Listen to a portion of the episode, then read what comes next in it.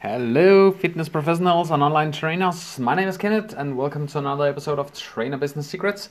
Today, I want to talk with you about something really simple, uh, but people seems to overcomplicate this again and again. But let me, let me try to break it down in pieces so it seems really obvious. Um, a lot about the marketing stuff. Like people wants to get new clients in the door through the door, and they are struggling to do so. Maybe you're in the same position. I was when I started, uh, but at, over the over the years, I finally learned how to actually attract clients. And the thing is, you need to track your data so you have an idea about what's working and what's not working. Like in, if you, for example, have um, two um, two different landing pages. One are converting, both are not working really well, but one are converting with 10% conversion rate and another are converting with 8%. Then you know the 10% works better for a reason. Let's do more of that. And it's such a simple concept, but so many people seems to to um, to forget this or not even focus on it. So uh, I had a call uh, earlier today with um, with a personal trainer, and uh, she's been really, really successful with her business. And uh, um, she um, she went directly from from basically zero to about I think it was twelve thousand dollars in the in the first month, and then uh, she continued to to get past the twenty thousand dollar a month mark. But for some reason, suddenly she started to lose focus. She started to uh, to uh, lose some sales. Suddenly, she didn't get a lot of leads through the door, so she didn't really have a lot of people to sell to. So I just had a chat with her and I asked a few questions, and she was like, "Yeah, it's not working. My marketing is not working. Nobody are reacting, and the the ads are not working." And I'm saying, "Hey." Is it the ad that are not working, or is it the landing page, or the booking system, or well, where is the actual problem? Because people tend to to like give everything uh, the like everything is the problem. Instead of it's it's not there's always something working better in the process than other.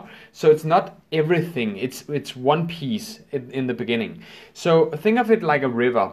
You want to like get people through your process like a like water flows in a, in a river. United you need it you want the the clients to be like this client flow flow of clients just walking through your process. And every time you have something that's in the way, like for example on the river, there's some a, a, a, fallen tree or there's some stones and different stuff in the river, it slows everything down. So it gets harder for the water to actually flow nice and easy. And the same goes with your marketing. You might have a really cool marketing process that wor- that would work in theory, but you you never know until you start testing it. So the word here is test it. You need to test stuff and you need to track it so you know if it if it works better or worse after you change something. Um, and this is what I did with her. I, I asked her what what are your you know your click through rate. I don't know how much you know about ads, but you want to look at the rate of the cl- uh, click rate. How many people who watch the the ad actually clicks on the link to go to the landing page. You want to track that, that number, and you can do that in Facebook. So you find the um, click on link, uh, uh, click through rate, you find that, and you look at how many people are actually clicking on the ads. So if you look at that, you normally I'll say about three days, uh, three maximum seven days back depend on what you're looking for but let's say you you look at the last week and you have a click through rate above 1%. That's actually okay. That's that's pretty that that's okay. It's not like the best in the world, but it's not worse. It's it's actually showing you that people do like your content and they click because they want to learn more. Okay, so that's the that's the first thing. Figure out if there's more or less than one percent that actually clicks on your on your on your ad. So for every 100 uh, per, per 100 people watching your ad, how many are actually clicking on your ad. And if it's 1% or more, you're good to go. You focus on the next step in the river, and the next step is the actual landing page.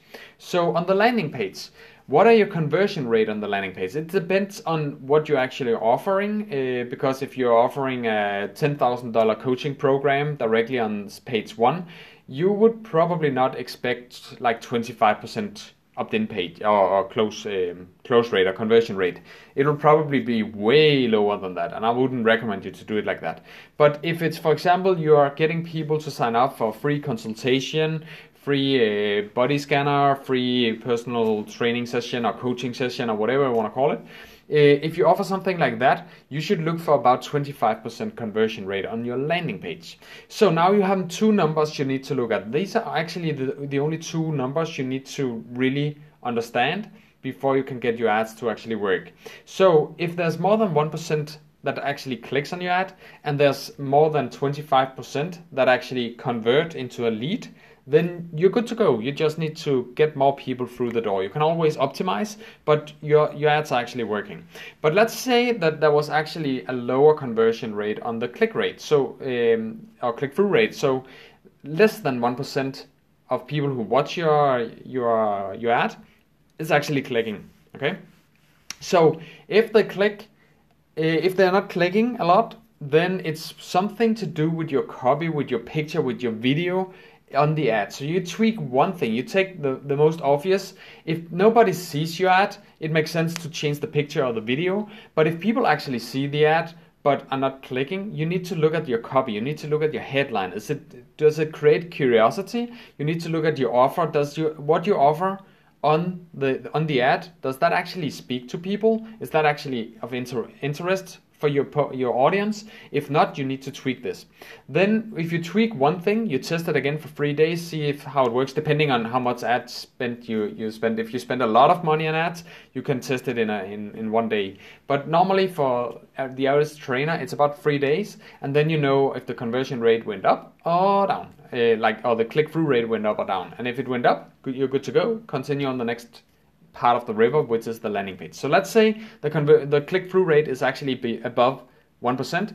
Now you look at your landing page. If it's below 25%, you need to look at first of all, does what you talk about on the on on the ad does the same message appear on your landing page?